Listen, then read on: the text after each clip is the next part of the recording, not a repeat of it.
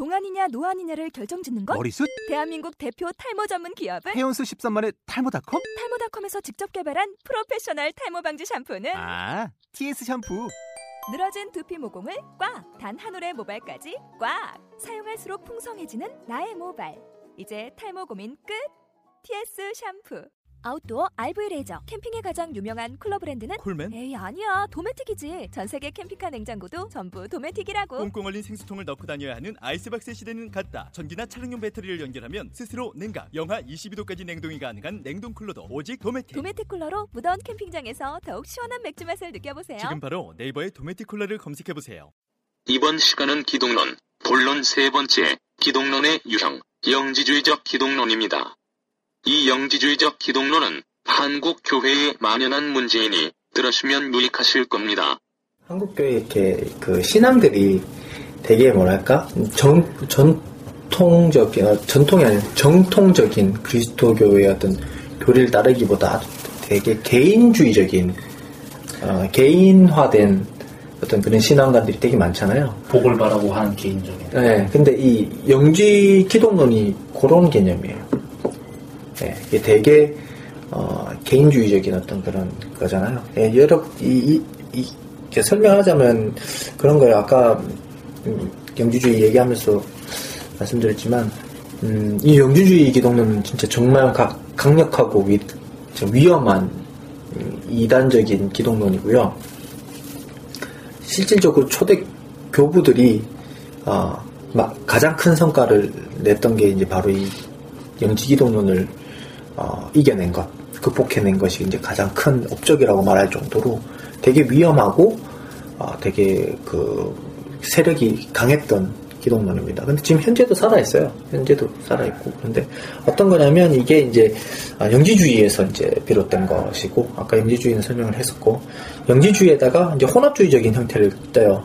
페르시아 점성술, 바벨론 점성, 점성술, 동방신비 종교, 헬라 철학까지 이렇게 다 뒤섞여 있는, 예, 말 그대로 당시 로마가 그 지배하고 있었던 영향권에 들어있던 모든 짬뽕적인 어떤 그런 그 민족들이 어떤 가지고 있었던 것들이 다 어, 섞여 있는 거기 때문에 그 장점이 뭐겠어요? 그럼 어디든 다 이해는 되지만 그만큼 어, 아주 그 기독교적인 원래 그리스도교지 교적이진 않을 수 있는 위험성을 가질 수 있겠죠. 이해는 되겠지만 네, 그런 건데 영지주의의 어떤 매력은 아까 얘기했듯이 어디에도 이해를 할 수 있는 어, 것이고 두 번째는 이렇게 구원론적인 종교였기 때문이에요. 구원론적인 이게 영지주의 자체가 내가 지금 내 지금 현실이라든지 이런 것에서 벗어나서 완벽한 세계로 간다라는 개념이거든요. 사실은 이데아의 세계로 간다. 그래서 뭐 소크라테스도 죽을 때 고통스럽게 죽, 죽, 죽는 게 아니고 되게 기쁘게 이렇게 죽잖아요. 예. 그렇죠? 만족하면서 죽잖아요. 그것이 어떤 개념이었냐면 이제 이데아 세계로 완벽한 세- 세계로 지금 현재 가지고 있는 인간 세상 힘들고 어렵고 어떤 골칫거리들만 많이 있는 이 그 더럽고 힘든 세상에서 벗어나서 이제 완벽한 세상으로 간다라는 개념을 가지고 있었기 때문에 되게 구원론적인 개념이고 우리 그 그리스도교 자, 자체가 기독론 자체가 이제 구원론 그러니까 어, 우리를 구원해 주신 어떤 그런 개념이기 때문에 되게 흡사해서 예, 이 영지주의의 매력과 동일했기 때문에 예, 구원론적이기 때문에 그랬다는 거. 그리고 또 두 번째, 아, 세 번째는 로마가 당시에 이제 그 국가를 이제 단 여러 민족들을 통합해 나가잖아요. 그게 되게 넓어지기 때문에 민족주의보다는 아, 아주 개인주의적인으로 이렇게 변해가거든요. 근데 영주주의의 개념이 어떤 그런 어, 개념이었기 때문에 개인적인 어떤 개인주의적인 개념이었기 때문에 이런 것들이 아, 매력이 될 수 있었다라는 거죠. 예, 우리가 이렇게 흔히들 구원이 뭐다? 구원이 구원이 뭐라고 이렇게 생각을 하세요 보통 일반 교회에서 뭐 지금 우리가 제가 이렇게 질문하면 좋은 말씀들을 얘기를 해줄 거지만 일반 교회에서 어, 여러분들이 떠나왔던 교회에서 또 나와. 이렇게, 이렇게 들어가면 이단교회 되는 거예요. 네.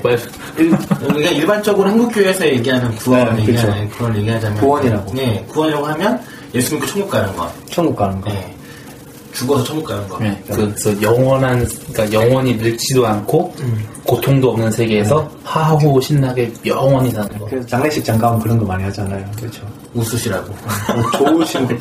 마음은 좀 정말 그- 그때 그런 분도 계셔요. 그 제가 장례식장 많이 가잖아요. 목회자니까 가면 아, 저는 그런 설교를 안 하는데 이제 나이 많으신 분들이 이제 그런 설교를 하죠. 그것도 한 팀만 오는 게 아니고 이제 장례식 가면 그 앞에 팀 또 다른 그 친척 중에 또 교회에서 또 오잖아요. 그럼 설교 이렇게 기다리잖아요. 자기 순서를 기다리면 듣고 듣다 보면 막 이런 얘기 하는 분들 되게 많아요. 이제 막 더 좋은 곡 하셨다고 웃으시라고 이건 좋은 거라고.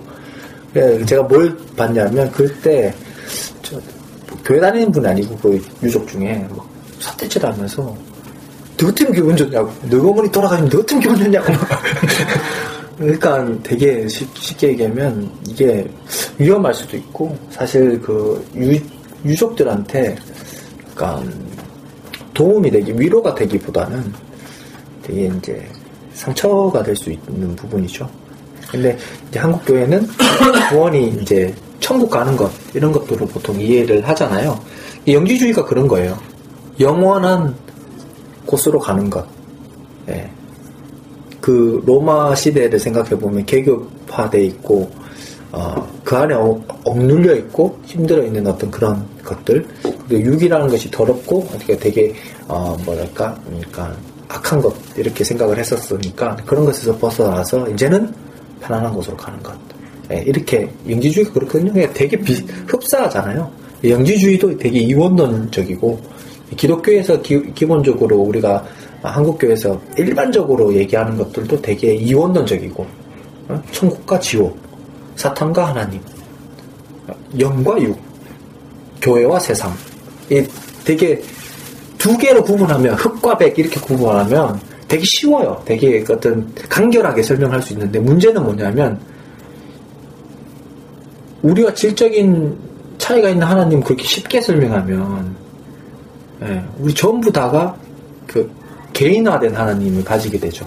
그렇게 되면 간결하게 되면 각자가 각자의 하나님, 개인주의적인 하나님을 가지게 된다라는 문제가 될 수 있죠. 그래서 이 영지는 이원론적이고 영을 높게 평가하고 육과 물질은 낮고 또 저급하게 평가를 하죠. 뭐 물질도 안 좋은 것으로. 그죠. 그래서 음, 영지주의적인 어떤 개념을 가지고 있었던 그 문화로서 예수는요 문제가 되는 거예요. 그렇게 이해, 이해 를 하다 보니까 영지주의가 당시의 문화가 토양이 이제 헬라적이고 영지주의적이보다 여- 영지주의적이라 영지주의적이기 때문에 그런 눈으로 영지주의적인 눈으로 보면 예수가 되게 불완전한 존재가 돼버린 거죠. 왜 그런지 모르 혹시 아시는 분 계세요? 왜 불완전할까요? 예수를 그런 눈으로 볼 때, 영지주의적으로 볼 때. 육을 입고 있기 때문에. 아, 그렇죠. 더러운 존재 안에 갇혀 있잖아요. 예. 그렇기 때문에 육 안에 있는 영이 절대로 거룩하게 되지 못한다라고 생각하는 거예요. 왜냐하면 정말 영이 가 하나님이라면 하나님이라면 그 육 안에 갇혀 있을 수가 없잖아요. 더러운 어떤 껍데기 안에. 그게 육의 노예 상태라고 이렇게 생각을 했던 거예요. 예. 그래서 그러니까 참 하나님이라고 이해를 할 수 없게. 하나님이 갇혀 있는 노예화 돼 있다라고 이 더러운 껍데기 안에 노예화 돼 있다라고 보기 때문에 그럼 뭐라고 생각하냐면 뭐 하나님이 아니고 하는 신의 대리자 정도 이런 식으로 인식을 하게 된 거예요 발전하게 된 것이 예. 그래서 예수를 어, 예수를 따라서 우리는 어떻게 해야 되냐면 이 영 영적이고 어떤 금욕적인 경건한 생활을 해야 된다라고도 이해를 했어요. 인지주의 기독론자들이 있어서 이게 되게 금욕적이고 되게 막 자신을 이렇게 막 학대를 하면서 경건 생활을 해야 그나마 이 육이 더러운 껍데기가 이렇게 좀 깨끗해지고 영적이다라고 생각하다. 이거 보면은 되게 한국 교회 모습하고도 비슷하잖아요. 보면 막 그 소나무 잡고 막 산에 올라가서 기도하고 막 또뭐 헌금 많이 하고 막 간, 가난하게 이렇게 막 또 금식하고 막 이런 것들 보면 되게 영지주의적인 요소들이 많이 있을 수 있죠. 그렇죠. 예. 그래서 영지주의적인 기독론은 한국 교회하고 되게 많이 흡- 흡사해요. 되게 이원론적으로 생각하고 천국, 지옥, 뭐 천국 어, 우리가 더럽고 우리 몸이 더럽고 그래서 막 빨리 저 세상 가고 싶다 뭐 이런 얘기 하잖아요. 예, 주님 품에 안기고 싶다 뭐 이런 얘기 하잖아요.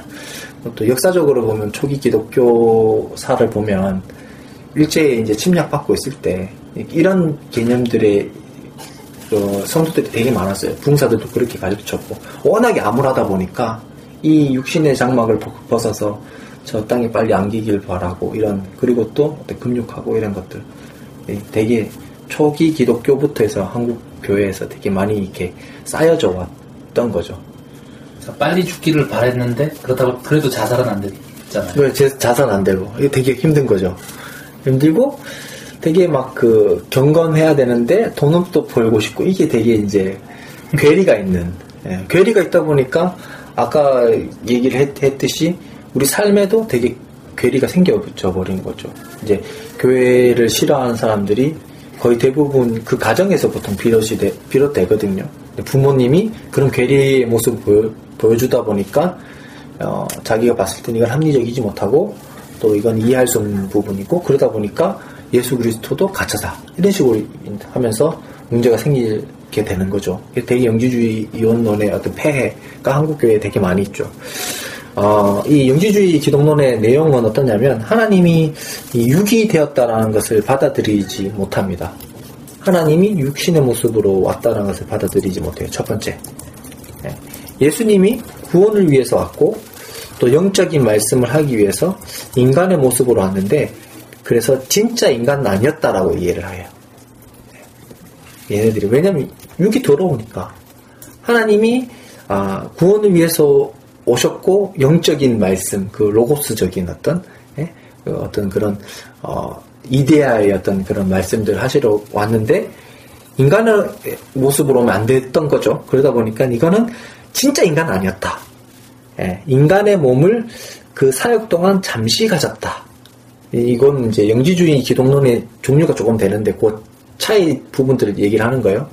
잠시 인간의 모습을 가지기도 했고 아니면 육체를 가지지 않고 육인 것 같은 모습, 그 육과 비슷한 어떤 인간과 비슷한 모습으로 오셨다. 이런 여러 가지 그런 것들이 있습니다. 그래서 이 영지기독론은 사실 정통교리가 될 뻔했어요. 그 정도로 되게 이게 어, 강력한 이단 교리였거든요. 근데 지금 한국 교회도 있, 잖아요 이런 거. 예, 예. 두 번째는 이제 발렌티누스의 경우, 경우는 이제 음, 육체의 예수의 예, 에온이라고 해서 혼백, 혼백, 이 혼백이 결합됐다. 이걸 하나님의 영이라고 이해를 해버려요.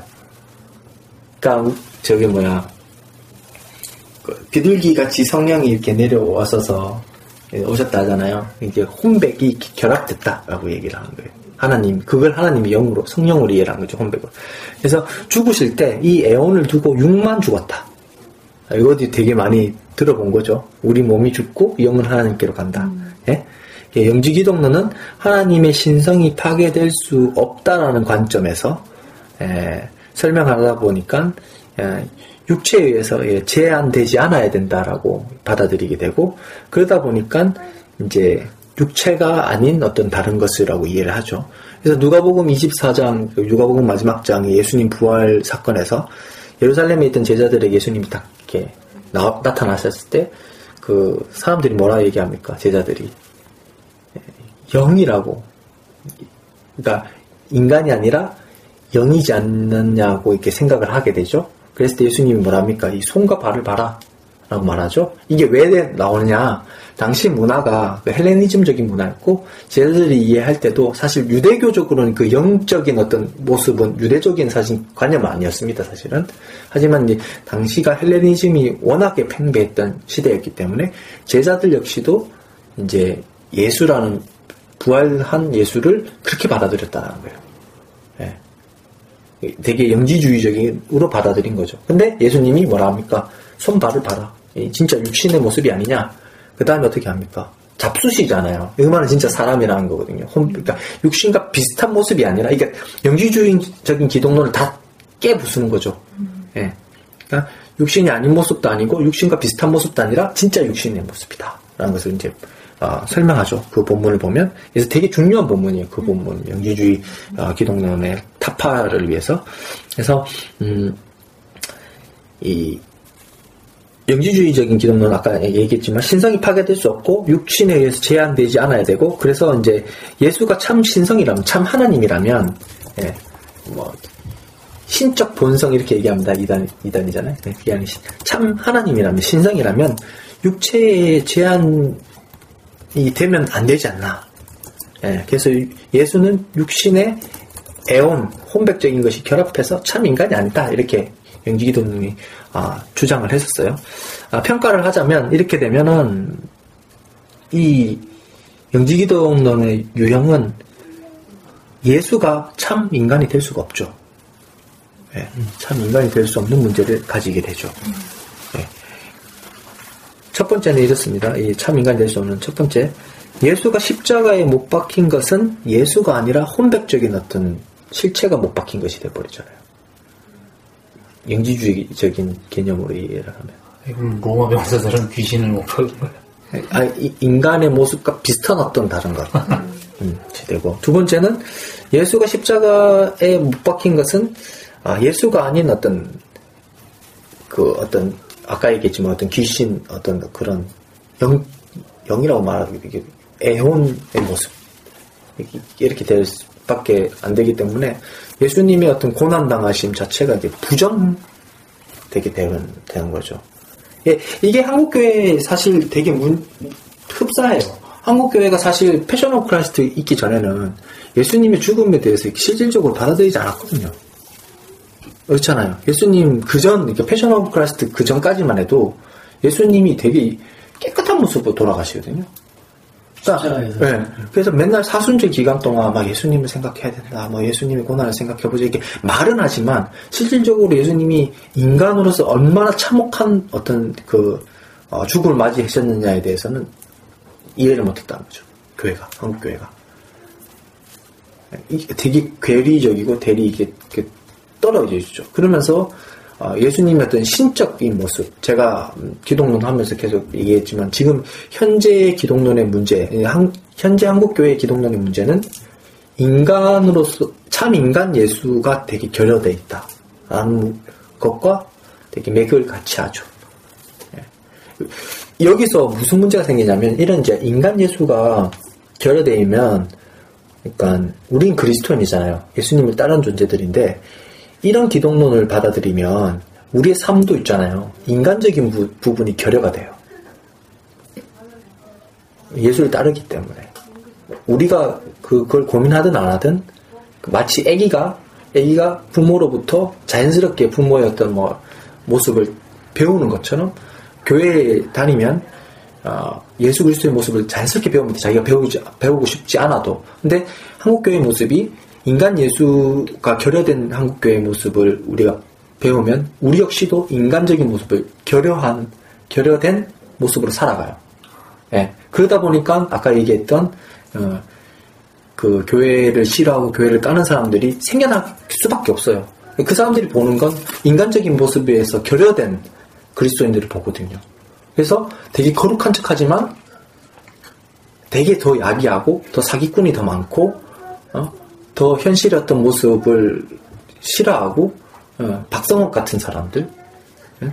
이런 사람들이 많아지니까 싫을 수밖에 없게 되는 거죠. 교회 가면 거룩해지고 이제 집에 오는 길부터 서서히 다시 그, 그 뭐냐 유주얼 서스펙트의 카이저 부세처럼 다시 더러운 인간으로 예, 근데 본인들은 그런 생각하지 않을 거예요, 그냥. 그것도 이제 거룩한 것으로 이제 네. 포장해서 그 자신의 폭력성을 사실은 되게 거룩한 언어들과 말로 포장해서 사람들 내뱉는 건데 그걸 되게 거룩하게 생각을 하더라고요. 그러니까 신적인 언어들만 얘기하는데 실질적으로는 더 추악하죠. 더 추악하죠. 영지주의가 말했던 것처럼 영지주의는 육이 더럽잖아요. 예, 그렇게 돼버리는 거죠. 자기 자신이 정말 더럽게 돼버리는 거예요. 근데 박성업이라든지 약간 여기서 이런 게 이름이 나가, 나가야 되는지 모르겠지만 하여튼 그 말씀하신 박성업이라든지 실제로 그 한국의 기독교에서 특히 이제 영지주의 영향을 많이 받고 있는 이 신비주의 그리고 이제 어떤 그런 종파들의 따- 그런 이야기들이 결국은 그 말씀하신 그런 거랑 되게 잘 결부되는 것 같아요. 이제 실제로 예수 그리스도의 아까 말씀하신 그 초, 초반부에 했던 그 로고스 기독론도 마찬가지지만 지금 말씀하신 영주주 기독론도 예수의 참인간된 예수의 어떤 인성을 부인하다 부인하는 것까지는 아니지만 인정하지 않기 때문에 그, 그 깊이 고민하지 않기 때문에 피상적인 신적 그리스도만 강조되다 보면 인간 안에 있던 어떤 내면적인 인간의 어떤 것들을 다 거부해야 하고 인간의 욕구를 전부 거부해야 하고 다 비워내야 하고 우리가 이 육에서 벗어나기 위해서 노력해야 하는 어떤 그런 거로 가다 보니까 그럼 자꾸 인간을 버리게 되는 거잖아요. 그렇죠. 예. 그러면 그게 나중에 가서는 결국은 이제 신 내가 시- 내가 신이 되는 그렇죠.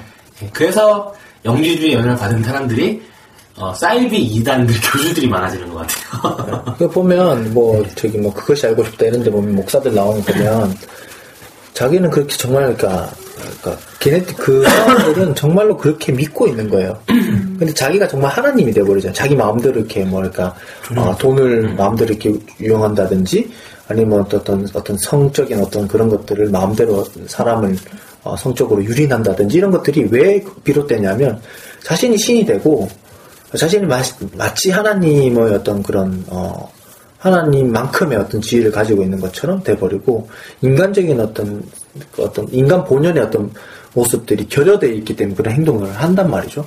예, 그런 것들이 어디서 비롯되냐면 이런 어떤 잘못된 기독론에서 비롯된다.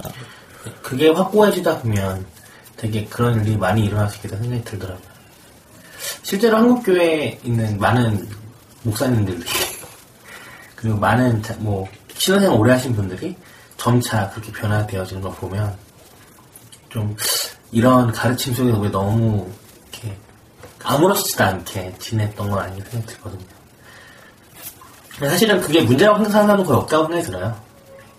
그리고 또 실질적으로 이거는 이제 아까 영지주의에 대한 반박이기도 한데 이 기본적으로 영지주의 기독론에 대한 반박이고 더 들어가면 영지주의적인 반박이고 우리가 알고 있는 어떤 영적, 육적 이런 것들 사탄과 하나님 이런 것들의 반박이 뭐냐면 영지주의는 기본적으로 창조론하고 안 맞아요. 창조론하고 안 맞아요. 뭐 무슨 말이냐? 하나님께서 이 세상을 창조하시고 이 세상에 만족하셨어요. 아, 좋았다 하셨어요. 예? 그것은 이제 자연, 육체, 물질을 완전하고 아름답게 본다는 거죠. 근데 영지주의는 뭐- 뭡니까? 물질이라든지 인간을 더럽게 보죠. 하찮은 것으로 보잖아요. 이건 창조론하고 맞지 않아요. 예. 또 하나님께서 우리가 주기도문을 외울 때도 뭡니까? 하나님 뜻이 이 땅에서도 이루어지길 원한다라고 말하거든요. 예. 우리 일용할 양식을 네. 주시고 말씀. 그리고 우리에게 일용할 양식을 주옵시고 얘기를 하죠. 이, 이 삶에 대한 부분은 되게 많이 강조. 왜냐하면 하나님 자신도 참 인간이셨기 때문에 예, 그것을 강조하고 있는데 영지주의는 그런 것들을 모호하게 피- 피해가고 있고 그런 것들을 부정하고 있고 어, 세상의 어떤 것들이 더럽다라고 생각을 하고 있, 고 어, 그렇기 때문에 이 영지주의에 대한 것들은 이제 창조론과 이제 어, 대비되고 있다는 것. 그래서 영지주의는 정말 타파돼야 되는 부분이다. 어, 어, 이런 영지주의의 어떤 문제점은 뭐냐면 아- 앞서도 말했지만 이제 개인주의적인 어떤 사고와 체험을 강조하고 있고 개인 신앙의 개인성을 강조한다. 그쵸. 예. 개인주의, 그, 그리고 또 개인주의적인 사고. 자기가 성경을 읽고, 큐티 있죠. 음. 큐티의 문제점.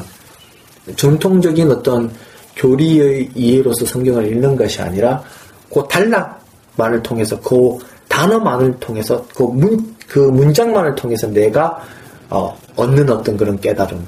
예? 그런 어떤 개인주의적인 사고와, 그리고 또, 어, 개인주의적인 어떤 체험을 강조하는 교회에 이런 영지주의적인 어떤 기독론들이 되게 만연하다.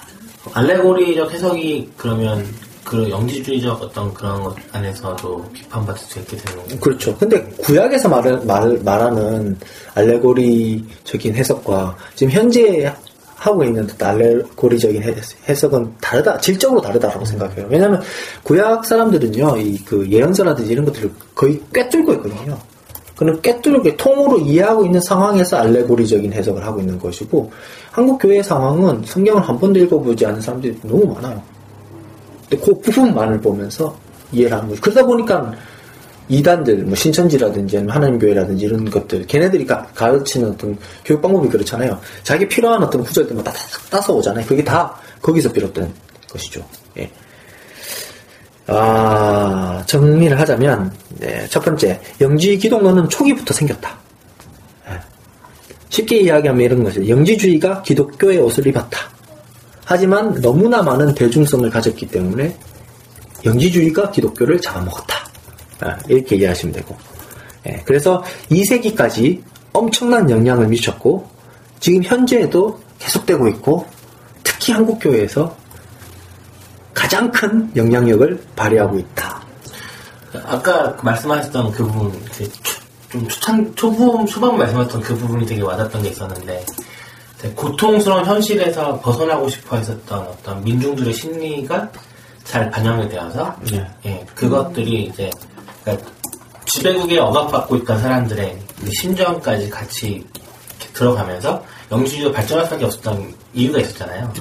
그게 한국에서도 계속해서 되고 있는 거죠. 일제시대 넘어서도 예, 그쵸. 일제시대 넘어서도 독재라든지 전쟁이라든지 어떤 개발의 논리에서 계속 억눌려 있던 어떤 그 민중들에게 아, 통하는 논리였죠. 왜냐면 이, 어, 쉽게 말해 합리적으로 이해할 수 없는, 어, 또, 그, 뭐랄까, 이, 하, 그냥, 어, 벗어나고 싶은 어떤 그런 해- 해방부 역할을 할 수 있는 것이죠. 그래서 지금 현재도 있잖아요.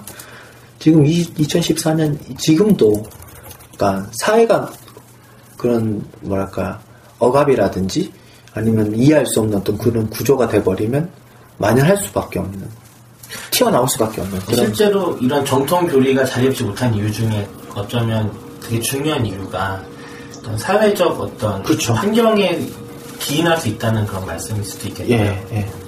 그 상황에 되게 많이 저기 뭐 영향을 받죠.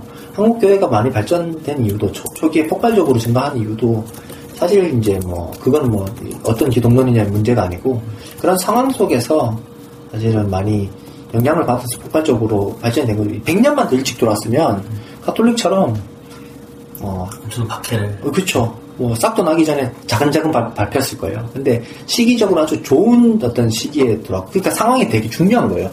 그래서 되게 중요하고, 또 이제 뭐, 뭐, 하여튼, 뭐, 그렇습니다.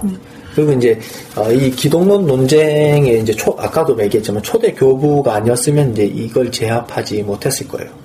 어, 그냥 몇번 말했지만 이 초대 교부의 가장 큰 공헌은 다른 것이 아니라 영지 기독론을 아, 막아낸 것 이죠. 그래서 교부들이 아, 두 가지 기준을 가지고 영지주의를 막아냈습니다. 영지주의적 기독론을 막아냈습니다. 이거는 지금 우리가 좀 기억하셔도 좋을 것 같아요. 왜냐하면 한국 교회에서도 이 영지 기독론 너무 만연하니까. 사실 한국 교회에서 한국 교회를 개독교로 보는 많은 사람들이 이 영지 기독론을 잘못 오해해서 이 영지 기독론이 있는 교회를 바라보고 욕을 하는 거거든요. 그래서 이 두 가지만 이해를 하시면 이제 한국 교회의 어떤 그 영지 기독교적인 문제들 이제 바로 찝을 수도 있고 이해할 수도 있지 않을까. 왜냐하면 교부들이 썼던 방법이에요. 첫째가 뭐냐면 아 영에 대한 지나친 강조 혹은 반대로 물질, 육체, 세상에 대한 경시를 하고 있는지 봐라.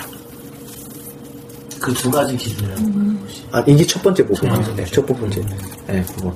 이제, 영에 대한 지나친 강조를 하거나, 반대로, 이제, 영을 높은 곳을 보고 육을 더러운 곳을 보니까, 영에 대한 지나친 강조를 하거나, 반대로, 물질이나 육체나 세상을 경시하는 풍토를 가지면, 그거는 영지주의적인 기독론일 수 있다. 두 번째, 이 역사에 대한 경시가 있는지 보라. 역사. 역사도 인간이 이렇게 육체로 가지고 이렇게 활동한 그런 거니까. 알죠. 그러니까 현실 세계를 부정하는 것. 이 역사라는 것은 뭐그 역사적으로 이렇게 흘러온 그런 역사를 부정하는 게 아니고 우리 삶을 부정하는 거예요. 삶을 부정하는 거. 인간이 그냥 살아. 이거, 이거 다 헛되다. 예? 이런 거 다 필요 없다. 이거 다 이건 다 그림자다. 이래 얘기하죠 보통 목사님들. 아, 실체를 쫓아라. 막 이렇게 얘기하잖아요. 이런 거 이런 두 가지는 영지주의적인 기독론이니까 피해라. 이 교부들의 가르침이었어요. 너무 만연하잖아요, 진짜. 그냥 한국 교회, 뭐 제가 매번 신에게 솔직히 얘기하면서 대한 예수교 장로회 통합측 목회자라고 얘기하는데 어, 통합측 목회자든 합동측 목회자든 뭐 고신측 목회자든 뭐 합신 뭐 뭐 뭐뭐 사실 성결교든 뭐 충복교는 가릴 거 없어. 심리 교단 이런 교단이라고 해서 정통이 아니고 예. 이 안에 이런 부- 모습들을 가지고 있으면 이건 다 이단이에요, 다 이단, 다 이단. 워낙에 만연하니까 이거를 다 어떻게 할 수가 없는데 이건 전부 다 아까 얘기했지만 역사적인 어떤 그런 흐름에서 오는 것이기 때문에 그런 목사님들도 좀 이해를 해주시긴 이해를 해주긴 해야 돼. 왜냐하면 그분들은 그 어떤 그런 어 그렇게 배웠으니까 그렇게 할 수밖에 없어요. 근데 지금은 사실 그런 것이 좀 마- 많이 이제 나아졌기 때문에 저희 세대는 이제 그런 것들 외의 것들을 배우기 때문에 좀 괜찮은데 그 전에 이제 한국 교회를 말하자면 선교사들 자체도 그렇게 배워왔고 그렇게 가르쳤고 하다 보니까 토양 자체가 전혀 없는 상태에서 가르쳤다 보니까 이게 절대적일 수밖에 없고 그러다 보니까 교단 분열이 일어난 거예요 사실은. 예. 뭐 다른 어떤 그런 뭐랄까 비평망목론 얘기하고 막, 막 사탄이라 그러면서 그렇게 분열된 이유는 이제 그게 너무 절대적이었기 때문에 그런데 너무 잘못된 것에서 왔고 거기다 사회적인 풍토 자체가 억눌려 있었고 어? 너무너무 억눌려 있었기 때문에 예, 어쩔 수 없었다라는 구원을 바라는 심리가 그런 식으로 작용했다고. 왜, 그렇죠. 살아가려면 그 다음 생, 죽고 나서의 생이 결정이 되면 이 살아가는 게 정말 힘들어도 살수 있던 거예요. 그러니까 쉽게 얘기하면 이런 거예요. 애가 있으면 애가 있는데 그, 그런 거 있잖아요. 왜 영화 드라마나 이런 데 보면 애 바라보면서 살잖아요. 어떤 하나의 해방구조. 자기는 파, 파출부 하면서 자기는 어, 뭐 식은 밥 먹으면서 애, 가잘 되면 나 훌륭한 사람이 되고 잘, 훌륭한 사람이 되면 우리 집안이 살아날 거야. 이런 것처럼 이, 이 삶이 너무너무 힘, 힘들다 보니까 이 천국 가면 예, 내가 구원받으면 이렇게 하면서 살아오던 어떤 그런 사회적인 예, 그런 것들이 있었다라는 거예요. 어, 아, 이게 이제 역사적으로 2차, 2세기에 1차 교부들, 어, 교회 교부들이 이단이라고 말했는데 4세기에 또 나타났어요. 네. 아타나시우스 친구 아폴리나리우스가 이제 주장을 했죠. 이게 어, 이 사람은 이제 이원론 반대론자였는데 이제 예수에다가 플러스 로고스 주장했습니다. 이 로고스 기독론을 이해하시면 돼요. 이게 육체와 말씀, 육체 말씀 기독론, 아까 로고스 기독론 이제 플러스 돼서 나는데 이런 변형이 역사 속에서 굉장히 많이 나타났어요. 예, 로고스 기독론도 아까 얘기했지만 신성은 신성을 이제 강조하다 보니까 인성이 사실 이제 결여된 부분이죠. 영지주의적인 기독론도 신성 일 중요시하다 보니까 이제 인성이 결여되게 됐죠. 그래서 이, 이 아폴리나리우스가 이제 음, 예수에다가 이 로고스 기독론을 이제 쭉 변형돼서 이렇게 설명을 했죠. 당시에 이제 뭐 아타나시우스 시대는 이제 아리우스와 이제 아타나시우스 어, 라이벌이죠. 예, 그런 시대였기 때문에 이제 양토론적 기독론 할 때 이제 더 자세히 설명이 되겠지만 그런 시대 속에서 4세기 때 다시 한번 나타났다. 예. 이, 왜 이- 이렇게 했냐면 나폴리나리우스가 이 두 본성론을 해결하기 위해서 인성과 신성을 강조하면서 해결하다 보니까 문제가 생겼다. 장점은 뭐냐면 한 인격 안에 두 본성을 어, 의 분리를 막을 수 있었다. 그러니까 인성과 신성을 같이 이렇게 생각을 하다 보니까 하지만 아 그리고 신성과 인성이 결합한 어떤 초기 유형이어서 이렇게 같이 결합된다. 하지만 어, 예수를 예수의 참 인간을 부정할 수밖에 없게 되죠. 결국에는 왜냐하면 둘 다 신성을 강조하는 것이기 때문에 그래서 AD 377년에 이제 정제 받았고요. 정제라는 것은 이제 이단 정제 받은 겁니다. AD 378년 이제 알렉산드리아 회의 때도 또 정제 받았고 379년 안디옥 회의 때도 정제 받았고 AD 381년 우리가 잘 아는 콘스탄티노플 회의 때 완전히 이단으로 정제 받았습니다. 그 정죄받으면요 화형당 초기에는 화형당해서 죽이진 않았는 걸로 알고 있어요. 왜냐하면 아리우스 같은 경우도 이단 정제 받았지만 뭐 그러니까 죽진 않았거든요. 그렇게. 근데 이제 중세 시대 넘어가면 이제 그런 것들 이제 시대가 뒤로 뒤로 가면 가면 갈수록 이제 국가교회니까 국가교회는 뭐니까 정통교리에서 반하면 그건 국가에서 반하는 거에 돼버리니까 그러면서 이제 죽이기 시작한 거죠. 아 그냥 초, 초기에는 너 이단 이러고 나서 이제 뭐 활동 못하게 하고 이 정도로 막는 거예요 활동을 그래도 했, 아리우스는 했어요. 활동을 했는데 실제로 활동, 그러니까 지금 이런 거랑 똑같, 지금 상황이랑 비슷하다 보면 될 것 같아요. 그러니까 지금 같은 경우에도 지금 공의회를 교단끼리 모인 총회로 생각하시면 되고 음. 총회에서 뭐 가, 가령 지금 이제 최바울 선교사가 뭐 대표로 있는 인터콤. 인터콥이 예당 통합에서는 이제 2단으로 이제 뭐 교류 금지 거의 2단이라는 얘기거든요. 교류 금지로 해서 이제 정제를 받았어요. 그래서 모든 교회와 교인들은 인터코가 교류하지 말 것. 이단성이 짙으니까. 얘기했단 말이죠. 하지만 그래도 하려면 최박. 최박 선교사는 지금도 활동하고 있고 아. 심지어는 많은 교회나 교인들은 지금도 교류를 하잖아요. 네. 그 인터코 지금 다 교회로 끌어들여서 다 뭐 하고 집회하고 다 하거든요. 이제 여기서 누군가 또 이단 여기서 인터코의 이단성에서 얘기해서 인- 인터코 이단이었다 이렇게 하면 그 인터코 훈련 받으신 분들이랑 거기 교류하고 계신 분들은 과거에 예. 니- 아니 도대체 우리가 여기가 왜 이단이냐 어? 설명을 해봐라. 설명을 쭉 해보면 아니 그게 뭐가 틀렸냐? 한국교가 다 그렇게 믿고 있는데. 네, 그런 거죠. 이제 그런 식의 어떤 이 모양새와 같아 지금 한국 교회보다는 좀 더 좀 더 강했지만 예. 그래도 조금 뭐랄까 활동을 다 했었고 예. 또 영향을 받았고 사실 라리우스 같은 경우는 정지 받아도 그 뒤에 이제 그 제자들이나 또 영향력을 또 행사했어요 계속. 그리고 또 지금 여기 제가 이제 영지주의적인 기독론 얘기하면서도 이 가연설이거든요 그래서 이것도 하면서도 뭐 이때 정제를 받았지만 이후에 계속 되풀이 돼서 나와요. 계속 되풀이 돼서 나오고 지금 현재 이제 오순절 계통, 그러니까 신사도주의 운동, 이렇게 성령을 강조시하는 쪽이 이런 영향들을 많이 받죠. 왜냐하면 성령을 강조하다 보면 개인주의적인 어떤 체험을 강조하기 수밖에 없게 되고 그러다 보면은 어떤 인간의 어떤 삶보다는 어떤 하나님의 어떤 그런 어떤 신성. 신성적인 어떤 그런 것들 그런 것들을 강조하다 보니까 영지주의적으로 많이 빠질 수 있죠. 그러니까 지금 심지어 신사도주의 같은 경우에는 자신이 사도의 그 어떤 은사를 받은 사람이 있다고 하면 그 사람은 곧 하나님의 말씀이에요. 네. 그러니까 그 근데 그 진짜 신사도적인 웃긴 게 직접 계시는 없어요.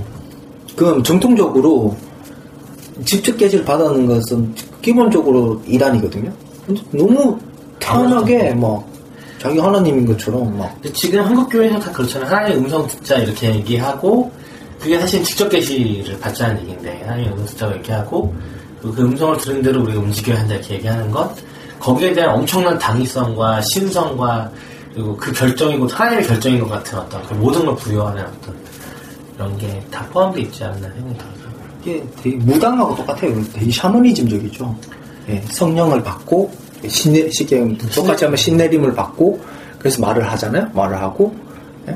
또 그거에 대해서 행동을 해야 되고 거기에 성경적 근거는 또 갖고 있고 네. 그냥 특수한 그건 나중에 사도행전 하게 되면 얘기하겠지만 되게 특수한 그러니까 의미가 부여되어 있는 사건들이라서 사도행전의 사건들 오순절 사건은 의미가 부여된 사건이 이- 그거 제가 신설 때 설명 한번 했는지 모르겠는데 그 과거에 언어가 나눠지잖아요. 그게 다시 이제 하나로 모이는 사건이기 때문에 방언이라든지 이런 것들은 예, 그 사도 바울이 말하는 방언과 사도행전에서 말하는 방언이 되게 많은 차이점을 가지고 있어요. 예, 그런 것들을 이해를 해야 되는데 이걸 너무 사건적으로만 얘기하고 문자적으로 이해를 하다 보니까 지금 현재의 어떤 그런 샤머니즘적인 모습들, 영지주의적인 어떤 모습들이 나오게 되죠. 그래서 음, 참 한국 교회가 어떤 영지주의 비판하면서 영지주의적인 모습을 갖고 있는 게 굉장히 많네요. 들어보니까. 그렇죠. 이 지금 기독론 다 하다 보면 여기 나오는 어떤 이단 기독론 전부 다 한국 교회에 다 나와 있어요. 사실 잘 따지고 보면 이게 한국 교회만의 문제는 아니고 전 세계 교회들의 문제겠지만 한국 교회가 한국 더 교회는 좀 만연하다는 게 더 문제인 것 같아요. 아, 개수 중에 개수예요. 심지어는 그 목사님께서 가끔 종종 비판하는 다신론적 어떤 기도 그 신론을 뭐 얘기할 때그 다신론적으로 이렇게 갖고 있는 한국 교회 얘기들 비판하시는 거 말씀하신 것도 우리 하나님은 유일하신 신이신데 뭐 사단이 진짜 무슨 절대적 권력 갖고 있는 것처럼 얘기하고 그 밑에 잡신들이 또쭉 있고 그 중에 최고의 신이 하나님이시고 이런 게 사실 영지주의적 생각에서 온 건데 이것도 기독교에는 원래 신론이 이렇지 않다고 그 원래 말씀하셨잖아요. 그뭐 설교 시간에 강조하시고 방송에서 얘기하신 적 있고 하시지만 이런 것들 포함해서 되게 그런 이단적 요소들에 대한 이야기들은 한국에 되게 많이 갖고 왔는데 불구하고 아무리 이단이 생각하지 않고 잠재 생각하지 않는 게 그러니까 지금 한국 교회가 한국 교회가 가지고 있는 어떤 사회적인 문제 있잖아요. 사회적 문제도 이제 거슬러 올라가 보면 또 교회 안에 있는 한국 교회가 가지고 있는 어떤 신학적인 문제들이 이렇게 거슬러 올라가 보면 제일 올라가면 뿌리가 뭐냐면 기독론적인 문제라는 거예요.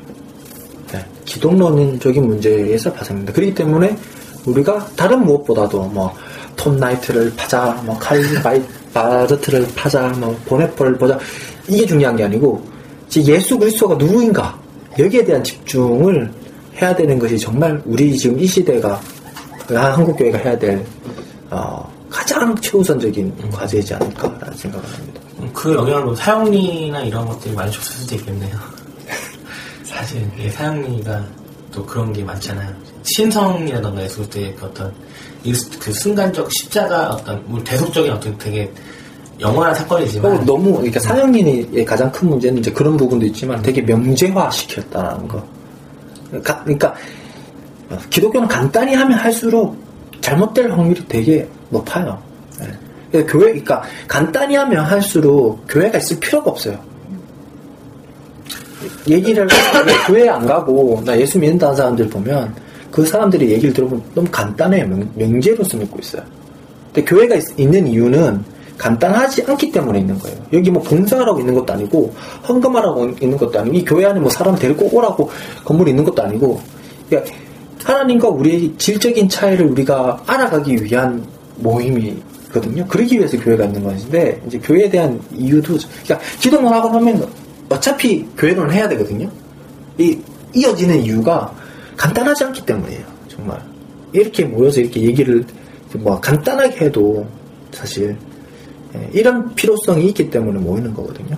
그래서 이해하시면 좋고 다음 시간은 이제 양태론적인 기독론, 양태론과 군주신론 할 텐데 이- 이게 더 재밌습니다. 하여튼 영, 영지주의보다는 이게 더 재밌고 역사적인 사건들이 막 나오니까 막 하, 주님의 은혜를 경험하게 될 거거든요. 네, 진짜 네, 진짜 그 하나님의 섭리를 경험하게 될 거라 생각해요. 왜냐면 이 영지주의도 워낙에 초기 기독론 중에 가장 파워풀했지만 양태론은 그 지금 넘어갈 뻔했거든요. 양태론으로 완전 정통 신, 그, 그러니까 교리가 될 뻔했으니까 너무 그러니까 엄청난 파도였기 때문에 이건 하면 더 재밌을 거라고 생각하고 한- 양태론적인 군- 기독론은 한국 교회의 영지주의적인 기독론만큼 더 이상 많다라는 거 네, 기대하시면 좋을 것 같습니다. 네. 이상입니다. 오늘의 이상입니다. 수고하셨습니다. 수고하셨습니다.